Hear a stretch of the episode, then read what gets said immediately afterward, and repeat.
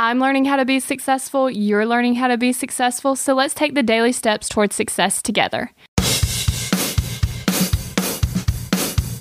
This week on the Daily Steps Toward Success podcast, we're talking about how to get your life back on track. So if you haven't listened to the previous episodes, make sure you go back because this week is super important. And today we're going to be discussing automation. So we all have reoccurring tasks that we need to accomplish. For example, I have to do a load of laundry every week and I choose to do it on Thursday. So I keep all my tasks in a task manager system called Things 3. It keeps all my projects, reoccurring tasks, and just random to dos all in one place on my phone and on my computer. So instead of wasting time and brain power importing these tasks and trying to think of everything that I have to do, it's automated. So let's go back to the example. I wash clothes on Thursday. So what I do is have my task manager system automatically put that on my to do list every single Thursday. And I do the same thing with my calendar. I specifically have time blocked off on my calendar to do laundry, and I just have it reoccurring. So every week it's already on the calendar. This way I don't have to go back and put it on my to do list, or I don't have to put it into my calendar. It's just already there. It's automatically there so that I don't even have to worry about it. And there's tons of other things that you can automate.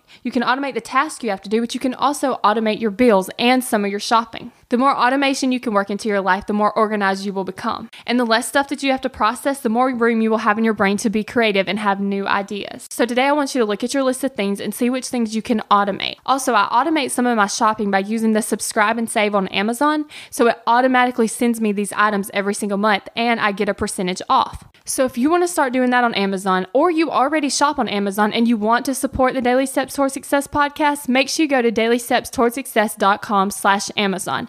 And the best part is it's at no additional charge to you. We're in this together, one step at a time. Have you found yourself Googling, How do I stop procrastinating? Here's the thing when you search that, I'm sure you found hundreds of tips, tricks, hacks, and strategies. In fact, I've shared several of them here on the podcast. The only thing is, did it work? Are you still procrastinating? If you are, then what you need isn't another hack.